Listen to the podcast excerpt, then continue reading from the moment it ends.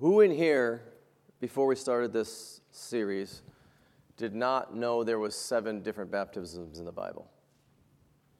Okay, good. Who in here does know that now? That's good. Okay. That's what we're trying to teach, okay? And you might say, well, what's the point? What's the, you know, what big, what's the big deal? Number one, we have a command from God in 2 Timothy 2.15 to study, to show ourselves approved unto God, a workman that needeth not to be ashamed, rightly dividing the word of truth. And when you come to the word of truth, there are things in it that need to be separated from one another.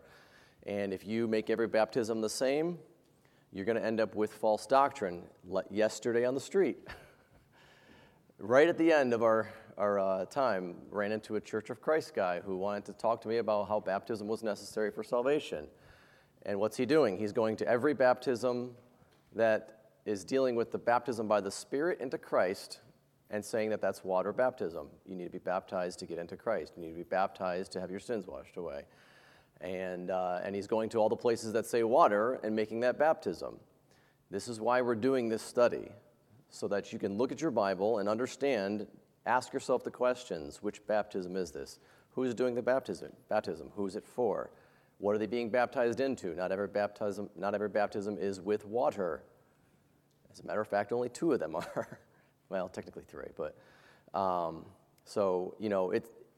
Now, I'm not going to convince that gentleman yesterday. I'm not going to convince him of the truth of the Scripture. He's very steeped in what he believes. But the important thing is that he's not going to convince me of that false doctrine. And you should not be able to be convinced either of false doctrine because you're not aware of certain things and how to rightly divide them in the Bible. That's why we do a study of the Bible.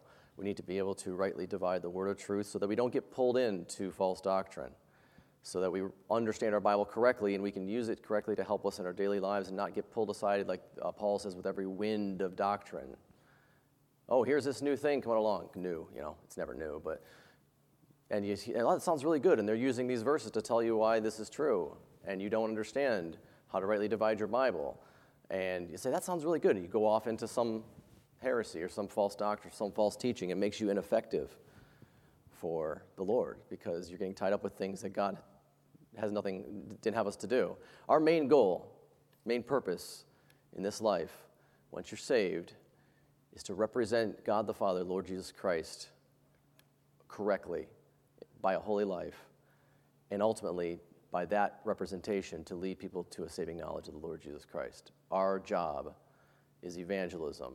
That's it. Okay, now I know there's all sorts of subcategories to that that help us attain that goal. That's what we're here for.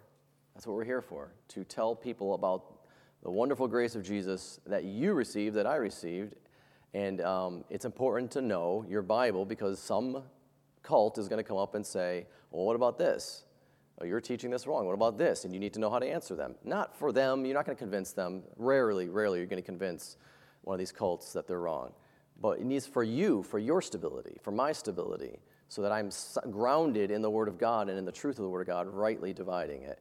All right? You, you would, I've said it before, you would be shocked to know how many Baptists have gotten pulled into Jehovah's Witness, Mormons, other things like that, because they don't, they didn't, they weren't taught their Bible, they didn't get into their Bible, they didn't learn it and uh, didn't rightly divide it. So it's important that we study these things. I know we've kind of been diving pretty deep um, for some of you, and um, you know, it's not that it's it's not easy, it's difficult, but the Bible says much study is a weariness to the flesh. it's a fact of life. But the rewards are good. So, all right, so, um, so we're going to finish up hopefully today. Oh, mm-hmm, okay, we're going to try to finish up today with the, the, the last two baptisms. So if you'll turn your Bibles, I have the wrong one in my hand. Oh, don't tell me that I didn't get the right outline with me. oh, boy. Hold on. Excellent. What did I do with it?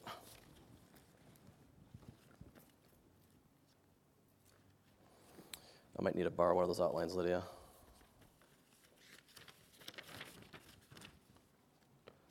I had it in here this morning.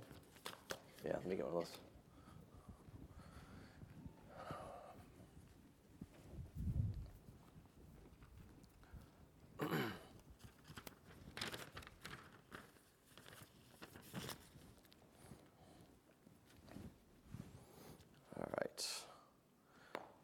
All right, turn your Bibles to Matthew chapter 28. Oh, there it is. Look at that. Uh-huh. It was where it needed to be. Uh, don't you hate that when you look for something that's right where you need it to be? Okay. yeah. Matthew 28. Matthew 28. Let's begin with a word of prayer. Matthew 28. Father, thank you for your word. Lord, please help me today as I teach this. Lord, I just pray that this would be profitable to these folks help them to just, I know there's a lot of material and a lot of stuff that, to, to digest and to take in, but just pray that some part of it, whether or not everybody understands all of it, help them to get some part of it to understand and more, uh, uh, be able to better understand their, their Bible and to be able to rightly divide the scriptures a little better today than they have in the maybe in the past. And so we just pray that you guide, Lord, as, the, as a song, the words of that song say, All is vain unless the Spirit of the Holy One comes down. Lord, we can't do anything without your Spirit here. He's the one that guides us into all truth in these scriptures. He's the author of this book. He's the one that gives us understanding of this book. And uh, Lord, He's the one that'll uh, uh convict our hearts of what we need to know and learn and change. And so I just pray that your Holy Spirit would be with us today and just guide my words so that they're appropriate and correct and understandable. And I just pray that you bless this time we have in your word and we ask this in Jesus' name. Amen. Matthew 28. Today we're going to try to deal with the last two baptisms, okay? Um, we've talked about the baptism by John the Baptist for Israel. We've talked about the baptism with the Holy Ghost, a visible manifestation of the indwelling Holy Spirit coming into a believer. We talked about the baptism of fire, baptism for unbelievers who are cast into a lake of fire. We talked about the baptism of suffering that both Christ and the disciples participated in, and uh, we will as well um, if we live for Christ. And we talked about the baptism. Last one we talked about, we spent a lot of weeks on this one the baptism by the Spirit of God into Christ, the body of Christ. You are placed, if, you're, if you've trusted Christ, you are placed into Christ. And uh, you have uh, so many things accounted um, to you because of that uh, being put into Christ, being baptized into Christ, okay? All right, today we're going to talk about baptism number six, the believer's water baptism. And Matthew 28, we're going to start with this Matthew 28, verse 19. Right before Jesus Christ ascends back to the Father, he tells his disciples in Matthew 28, 19, this is the command for this baptism. He says, Go ye therefore and teach all nations, baptizing them in the name of the Father and of the Son and of the Holy Ghost. Which is interesting, by the way, that it says the name of the Father and the Son and the Holy Ghost, not the names which there is another proof of the uh, uh, triune God, the Godhead, and uh, the deity of Christ in there, and the deity of the Holy Spirit. The name of the Father and of the Son of the Holy Ghost, not the names. All right, side note. But, anyways, good to know. It's, it's a good Trinity verse, good Godhead verse there. All right, so command by Jesus Christ, when he leaves, one of the last commands he gives is to go and teach all nations and to go baptize them, okay? This is, now, this is a New Testament command. Why is that important? Well, first of all, when does the New Testament begin? Yes, at the death of the testator, right at the death of Jesus Christ. Hebrews 9 15, I, th- 15, I think. Hebrews 9 tells you that it's when Christ dies, the New Testament begins. Everything up to that point is Old Testament. John's baptism is Old Testament. So um, there are some, there's a whole litany of beliefs about what we call believer's baptism. It spans from one end to the other about ideas about this. One of the things is that it's not for the church, it's for uh, Israel like John's baptism was. Well, this is a New Testament command. It's after the, the death of Christ, and so it makes it distinct from John's baptism. Plus, if you look over in Acts chapter 19, do you remember Paul finds a couple of disciples that were baptized with John's baptism? And they'd never believed on Jesus Christ. And he says, What did you believe on? And they didn't know. So he uh, testifies to them the gospel of Jesus Christ and baptizes them again in the name of Jesus Christ because it's not the same. it's not the same, all right? So this is not an Old Testament thing. It's, it's, uh, it's a New Testament thing, okay? So this is a New Testament command, and it makes it distinct from John's baptism. And um, just to, to further explain on that, people that say it's just for Jewish you know, and I, I get it. There's, there's some things, you know, that look, especially in the beginning of Acts, we're going to talk about this a little bit. Beginning of Acts looks, it's very Jewish. God, Christ, uh, God's dealing, the disciples are dealing with that nation initially. The Bible says the gospel is to the Jew first, and also to the Greek. And so you're dealing very, very Jewish audience in the beginning of Acts, and some people will take that to the nth degree and say, well, this baptism is for just for a Jewish audience. It's not. Look at verse 19. Go ye therefore and teach all nations All right, so it, it's, it's not just Jewish, right? And, you know, if you don't know about these little things, that's fine. Um, it's, it's not a big, big deal. You know, people have different ideas about things. Um, but um, just, to, just to clarify, this baptism, the command to baptize, is, uh, is for New Testament, and it's um, for all nations. It's for everybody, okay? So the command is New Testament. The command is for all nations. What's, what about the letter B, the practice of it? All right, turn to the book of Acts. Now, this is where uh, the, the gentleman yesterday, one of the verses he ran to right away was Acts 2.38, which is a trickily worded verse. Um, and there's a lot of things that um, seem to, uh, if you don't if you don't read it correctly, it'll it'll end up uh, sounding like you need to be baptized to be saved. Okay, uh, it's not what it says. But Acts, the book of Acts, is um, one of those books that you need to be careful in because it's transitional in nature. You have just come out of an Old Testament economy, and that's what everybody knows. And Christ has now died and been buried and risen again, and he is the final, one and only sacrifice for sins now. You don't need the, the Old Testament sacrifices.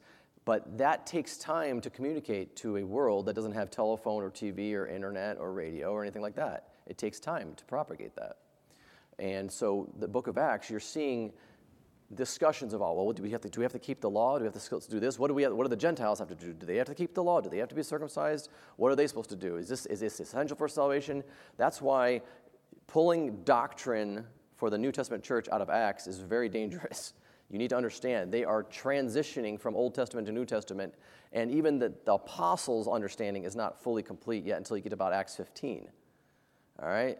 And then you see it, like I said, mentioned in Acts 19. You have disciples of John the Baptist that haven't heard of Christ yet, and they have to be explained what's going on. So, transitional. So, the reason I say that is this when we talk about the practice of believers' baptism, um, you, everybody wants to find a, a, pattern, and what is, what is the pattern of how it's done? It's very difficult to do. Um, it's very difficult. I put in that letter point one there. The book of Acts is a tricky book to get church age doctrine from as it is transitional trying to find a pattern of things can prove to be difficult, okay? But one thing that we can see pretty much as a consistent pattern in the book of Acts is that is this. Nobody in the book of Acts got baptized before they believed on Christ. And why is that? Because there's no point in baptizing before you believe on Christ. And we'll talk about why that is in a second. Look at a couple verses with me here. Acts chapter 2, verse 41. We are talking about a water baptism. We'll get into the details about that later, but we're talking about a water baptism um, of believers here. Peter has just preached at Pentecost to a bunch of Jews and uh, Jewish people from all over the world that have gathered together for the feast of Pentecost. And verse after he preaches, they ask what to do, and he says, "Repent." Um, and uh, look at verse forty-one. Then they that gladly received his word were baptized, right? What happened first? They received the word, they believed, okay? In fact, John chapter 1, verse 14 tells you that to receive it is to believe it, all right? Um, so they received the word, they believed what Peter was preaching about Christ, and then they were baptized, okay? So look at Acts chapter 8. Acts chapter 8. And let me just say this too. I'm going to teach this baptism as it is found in the scriptures. I'm not going to rehearse talking points of religions and denominations just because that's what's commonly held. I'm going to talk about what's in the scriptures, and I'm not going to say things that are not in the scriptures, okay? Um, so we're going to see just what the scriptures say and not what we, we want them to teach. All right. Uh, Acts chapter 2, verse 41, and then Acts chapter 8, verse 12. Look at this. Philip goes down to Samaria and he says this But when they believed Philip, when they believed Philip, preaching the things concerning the kingdom of God and the name of Jesus Christ, they were baptized, both men and women. And you look at see there's a man there in verse 13 as well. Then Simon himself believed also, and when he was baptized, he continued with Philip. So again, ba- uh, the belief in the gospel of Jesus Christ, the belief about the things of the kingdom of God, that belief precedes this water baptism. I know this is probably well known to most of you, but let's just let's just let's make make sure we have this down down pat. Okay. All right. Uh, Acts chapter nine, we have the conversion of Paul.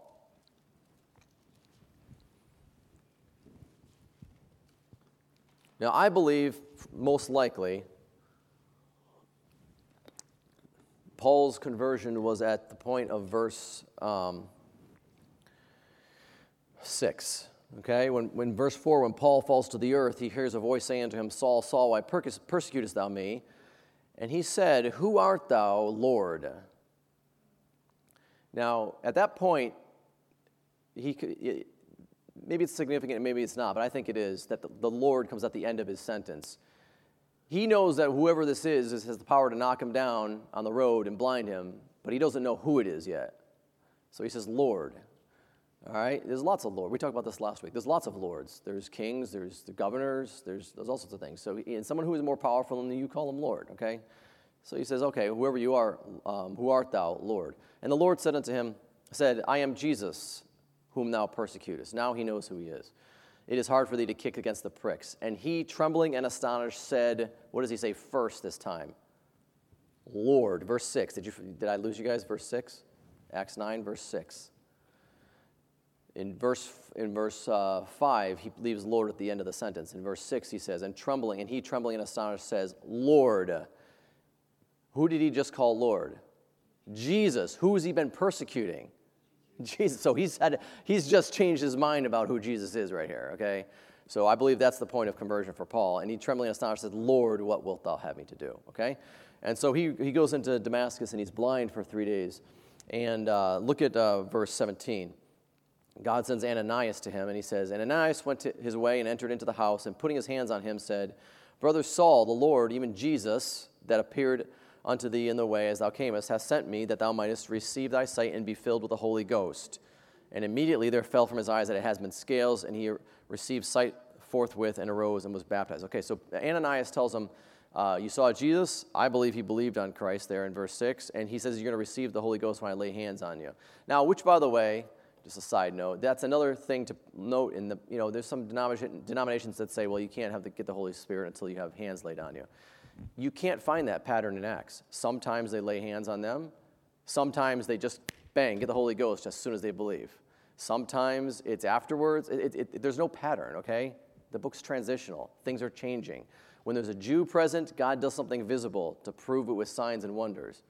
And when it's mostly Gentiles, it's not always the case, all right? There's no pattern there um, for the receiving the Holy Ghost in the book of Acts. Um, but one thing is for certain if you trust Jesus Christ as your Savior, you're going to receive the Holy Spirit of God. All right, that's what's necessary. Believe on the Lord Jesus Christ, and you are going to get all the benefits that go with that. Okay, thou shalt be saved. That's the Holy Spirit. That's eternal security. That's you know the spiritual circumcision. That's uh, sonship with the Father. All that stuff. All right, so Paul Paul has received the Holy Ghost, and it says in verse 19. And when he had received meat, he was strengthened. Then was, uh, I missed it. Verse 18, excuse me. And immediately there fell from his eyes, as, as it had been scales. And he received sight forthwith and arose and was baptized. All right? After he receives the Holy Ghost, which can only be done by belief of the Lord Jesus Christ.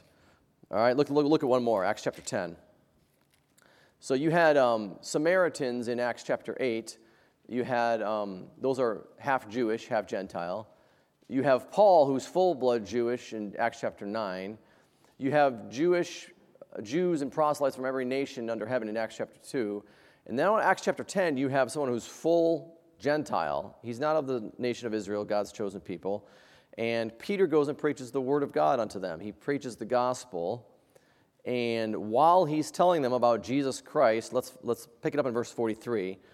Peter is wrapping up his message about what Christ did. He was, he was it's the death, burial, and resurrection of Christ. He was, he was, he was, he was crucified, he, he was buried, and risen again. He tells them that. Verse 43, he says this to him, to Jesus Christ, give all the prophets witness that through his name, whosoever, what? Believeth on, in him shall receive remission of sins. While Peter yet spake these words, the Holy Ghost fell on all them which heard the word. Why did that happen? Because they believed because they believed. All right? You know, and I, am not trying to stir the pot here, but no prayer. As soon as in their heart they believed the gospel, immediately the Holy Spirit was given to them, okay? All right, so while, uh, verse 44, while Peter yet spake these words, the Holy Ghost fell on all them which heard the word. And they of the circumcision, those are the Jews that are with him, which believed, were astonished, as many as came with Peter, because that on the Gentiles also was poured out the gift of the Holy Ghost. See, they were thinking that this was just for them, for their Jewish nation. And, and right, you know, why wouldn't they think that? Up until now, God has only dealt with the, the nation of Israel. Why wouldn't they think that? But now they're seeing a Gentile and his, all his family receive the Holy Ghost, and they, the evidence was there for, a Jew, for the Jews. Okay, look at this. Why was it evident with, with, with, for them? Because they were Jewish believers that were, had not yet been confirmed that Gentiles could be saved. Um, they see the, uh, they were astonished because the, um, the Gentiles also poured out the gift of the Holy Ghost, verse 46. For they heard them speak with tongues and magnify God. That's, that, that sign of tongues right there is for the Jewish believers in verse 45. They had not yet been confirmed by the Lord that the Gentiles could receive the Holy Spirit. They needed a sign. Jews need a sign, 1 Corinthians chapter 1. The Jews require a sign, okay? That's why the, those, the Gentiles speak with tongues in that passage. For they heard them speak with tongues and magnify God, verse 47. Well, then answered Peter, verse 47 Can any man forbid water that these should not be baptized, which have received the Holy Ghost as well as we? In other words, a rhetorical question. Hey, how are you going to not let these folks get baptized? They've received the Holy Ghost. We've received the Holy Ghost. What's, what's stopping them, okay? Verse 48 And he commanded them to be baptized in the name of the Lord. And they prayed him to tarry certain days. All right, turn back to chapter 8. Now, um, so when you see people baptized in the, in, in, in the book of Acts, it's with water. We're going to see that in a second, confirm that. It's after they have believed and received the Holy Ghost. Now, the gentleman I was talking to yesterday, I said, Tell me, if I don't get water baptized, am I going to hell? And he said, Yes. and that's what they believe, okay? Now, according to the book of Acts, every time we see this, they have already received the Holy Ghost before they got baptized. That water baptism doesn't do anything for them spiritually. They've already got the Holy Ghost, they've already believed. All right? Um, and, and, you know, we, we touched on some of the verses that they misconstrued last few weeks, but um, I don't want to deal with that. It just gets, we'll get bogged down with that. But it's, it's preceded by beliefs. This water baptism is preceded by belief, okay? Now look at Acts chapter 8. And let's look at verse uh, 35. Now we have another Gentile, but he's a proselyte to Israel. He's a, he's a Jew as a proselyte. He's, been, he's a Gentile, he's an Ethiopian, but he's practicing as a Jewish believer in the Jewish religion. Philip, God tells Philip to go talk to him. He opens up the scriptures, preaches unto him Jesus. And look at verse, uh, well, let's let's start in verse 35.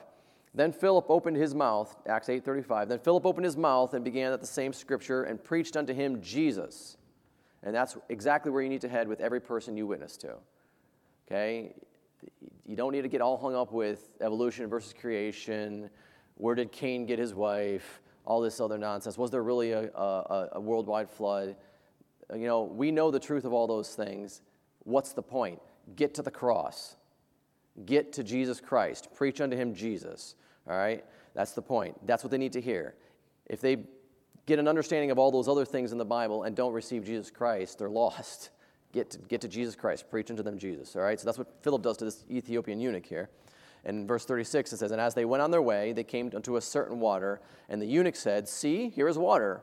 What doth hinder me to be baptized? In other words, what's keeping me from being baptized? Look at Philip's answer. Now, I'm not trying to make anybody feel bad here, but if you do not have a King James Bible, this next verse is not in your Bible. So if you don't have a King James Bible, pull the one out of the pew and look at Acts 8:37. And Philip said, Well, here's the question. What's the question? What's keeping me from being baptized?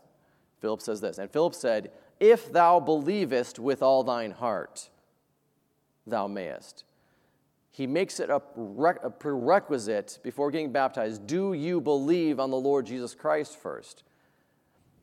Why is that? Because the baptism has nothing to do with the salvation.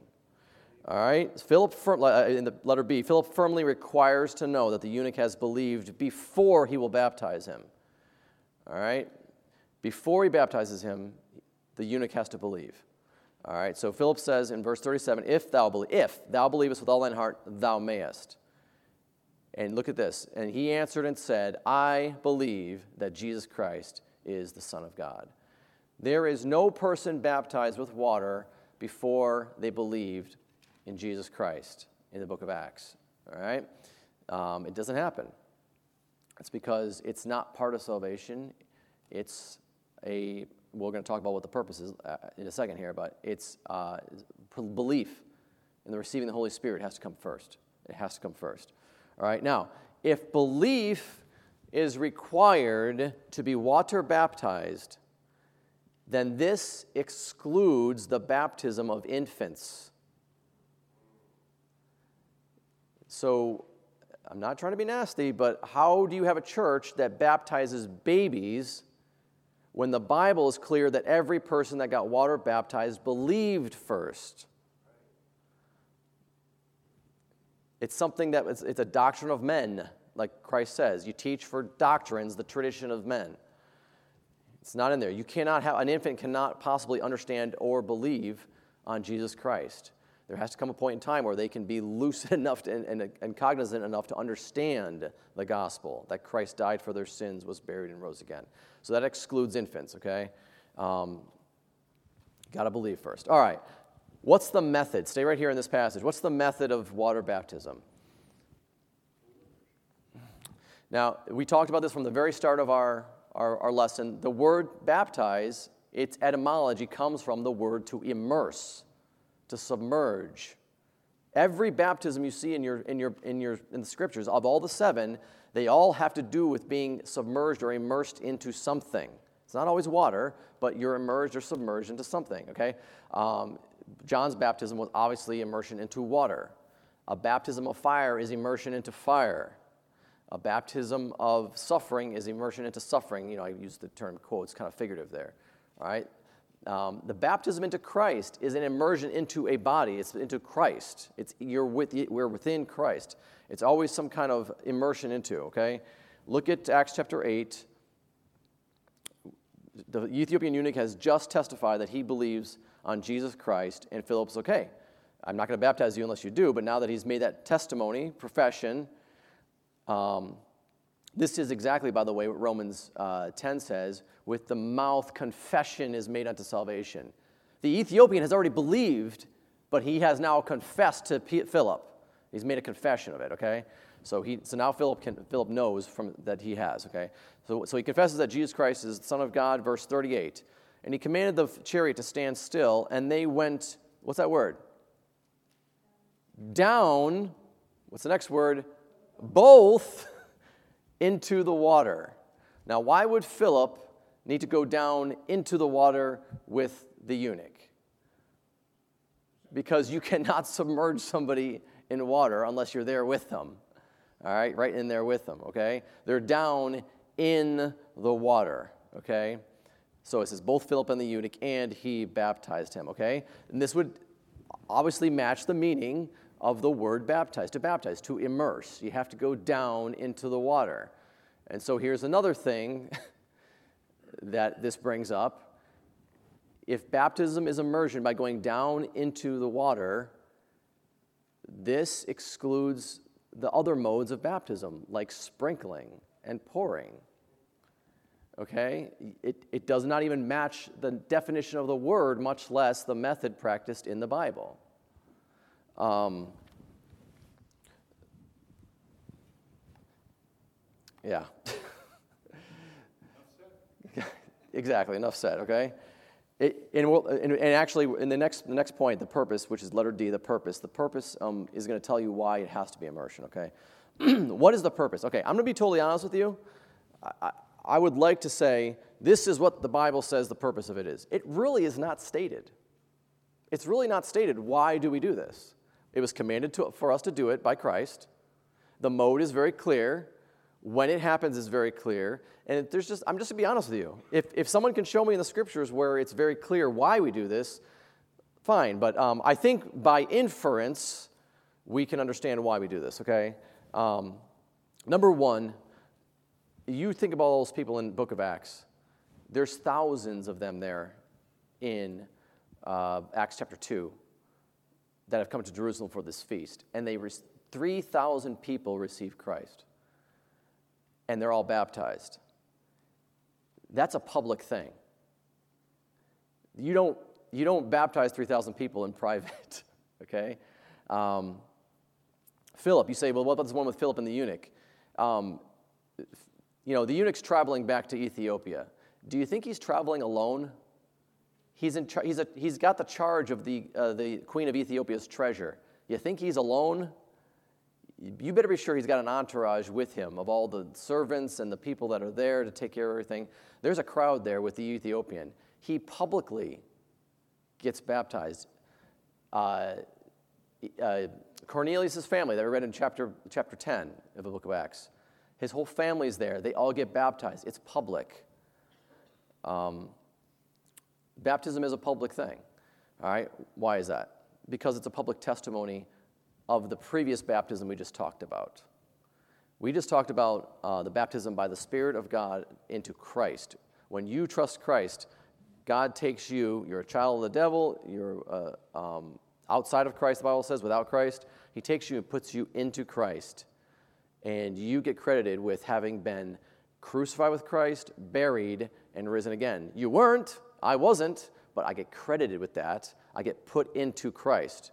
And when I get put into Christ, I get credited as if I have died with Christ, buried, and risen again.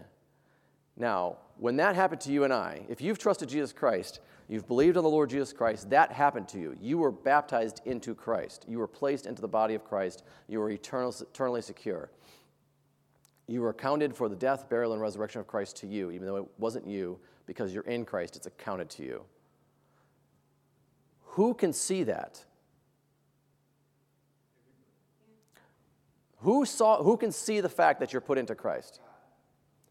That's the only one that knows. It's not a visible thing. But if you take somebody and say, This man has already believed, and you put him into the water and say, This is a picture of what happened to him. He got put into Christ and was buried with Christ. We saw that in Romans chapter 6. You're buried with him by baptism into Christ. Buried with Christ, wherein also you're risen with him. Romans chapter 6 and Colossians chapter 2. That water baptism, what do you do? You submerge the person. Do you notice how you submerge them? Typically, you lay them back, like when you're buried, like when you die. That's what happened to you and I in Christ. You got accounted for the death of Christ for your sins dead. We're going to talk about this hopefully in the future when we talk about Romans 6, 7, and 8, how this all applies. You are counted as dead, having died for your sins. You didn't stay there. Christ rises from the dead, and you and I also have risen with him. Do you know what you have right now if you're saved? You have. You're not going to get it. You have eternal life. You have it now. You have risen with Christ. How many more times is Christ going to die? Knowing that Christ, being risen from the dead, dieth no more, I think Paul says, neither will you. Now, this flesh is going to die, but you and I are going to live forever. We have eternal life. So, what, what's going on here? It's a public, this water baptism, post belief, post receiving the Holy Spirit, is a public demonstration of what has happened to you and I spiritually. I got buried with Christ. My sins were paid for by Christ, not by the water and not by me. But I got buried with Christ and I got raised again with Christ into newness of life, into eternal life. I, there, I cannot know if you're saved or not. I can go by your testimony, by your profession, but I don't know your heart. But what, what, what, do, what needs to happen? What, what did the Ethiopian eunuch do? He testified to Philip, I believe. There needs to be some sort of outward manifestation testimony that you have trusted Christ. And that's what this baptism is. Recall that our uh, number one, it's a public testimony of our baptism into Christ. Recall that our baptism into Christ credits us with having been buried and also risen with Christ, and so the demonstration in the water is buried and risen again. New Testament water baptism shows this by immersion into the water, which is a picture of burial, and emergence out of the water, which is a picture of resurrection. This is why it has to be by immersion. Sprinkling does not illustrate what happened to you. When you bury somebody, you don't sprinkle dirt on their face. You put them six feet under and submerge them in earth. That's why water baptism has to be by immersion, because it's picturing your burial with Christ and your resurrection with Him again. It is a picture of burial and resurrection. Like I said, I've already said, but letter C, it's a visible picture of what has spiritually happened to us at salvation. All right? That's all it is. It's a demonstration of what's already happened to you. It's not giving you saving grace. As the Church of Christ says, there's no blood in the water that, that washes your sins away. It's, it's, not, it's, it, it's nothing else other than a, a visible picture of what has happened to you and I spiritually. It's a testimony to this world of what's going on in you, what happened to you when you received Jesus Christ. You were buried with Christ and you were raised again in newness of life. And uh, it's, that's the only way to demonstrate a spiritual thing. You've got to give it, you got to get a picture. Okay? Christ did that very often with his disciples, gave them an illustration to illustrate something spiritual. All right? And that's the only way we can see something like that. All right, I'm, I thought I was going to get through this today, and I'm already late. Last verse, 1 Corinthians chapter 1. Sorry. I guess we're doing, going to do the last one next week. 1 Corinthians chapter 1. Wow, I'm really going late. 1 Corinthians chapter 1. All right, just to, just to nail this part down, okay? So the water baptism is by immersion. It's for people who have already believed and received the Holy Spirit of God. It's a picture of what has spiritually happened. It's a picture of that baptism by the Spirit into Christ. You're demonstrating what has spiritually happened to you. You got buried with Christ. You got raised with Christ. Does that, am I losing anybody with that point? Does everybody understand that? Does anybody not understand that? It's the picture of that. Okay. 1 Corinthians 1, verse 13. Paul writes this Is Christ divided? Was Paul crucified for you, or were ye baptized in the name of Paul? I thank God that I baptized none of you but Crispus and Gaius, lest anyone should say that I had baptized in my own name. And I baptized also the household of Stephanas. Beside, besides, I know not whether I baptized any other. Paul's dealing with this whole thing where I'm of Paul, I'm of, I'm of Cephas, I'm of Christ. And he's like, this has nothing to do with anything. Baptism, he's like, I baptized some of you, but what, what difference does it make? Um, but he says this, he says, besides, I know not whether I baptized any other in verse 16. Look at verse 17. For Christ sent me not to baptize, what did he send him to do? But to preach the gospel, which immediately contrasts what the gospel is with baptism. Baptism is not part of the gospel. If Christ sent him to preach the gospel, but not to baptize, then baptism has nothing to do with the gospel. It's a post belief thing.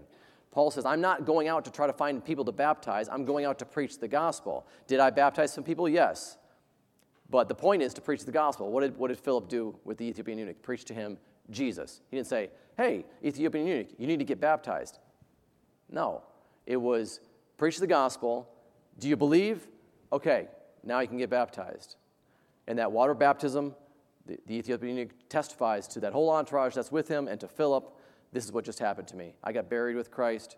I was risen again in newness of life, eternal life, and it's a picture in water of what has happened to you in Christ. All right?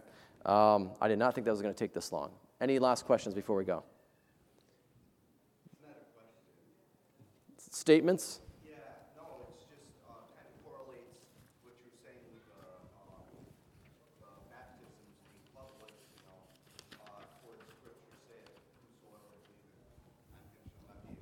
Yep.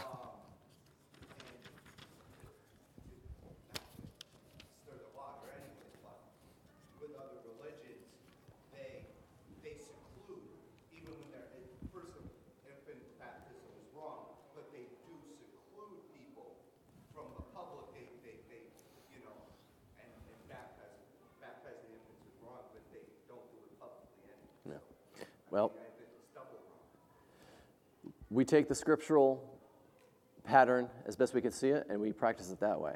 Okay? It's a public declaration of what has spiritually happened to a believer. That's it. Yes, sir.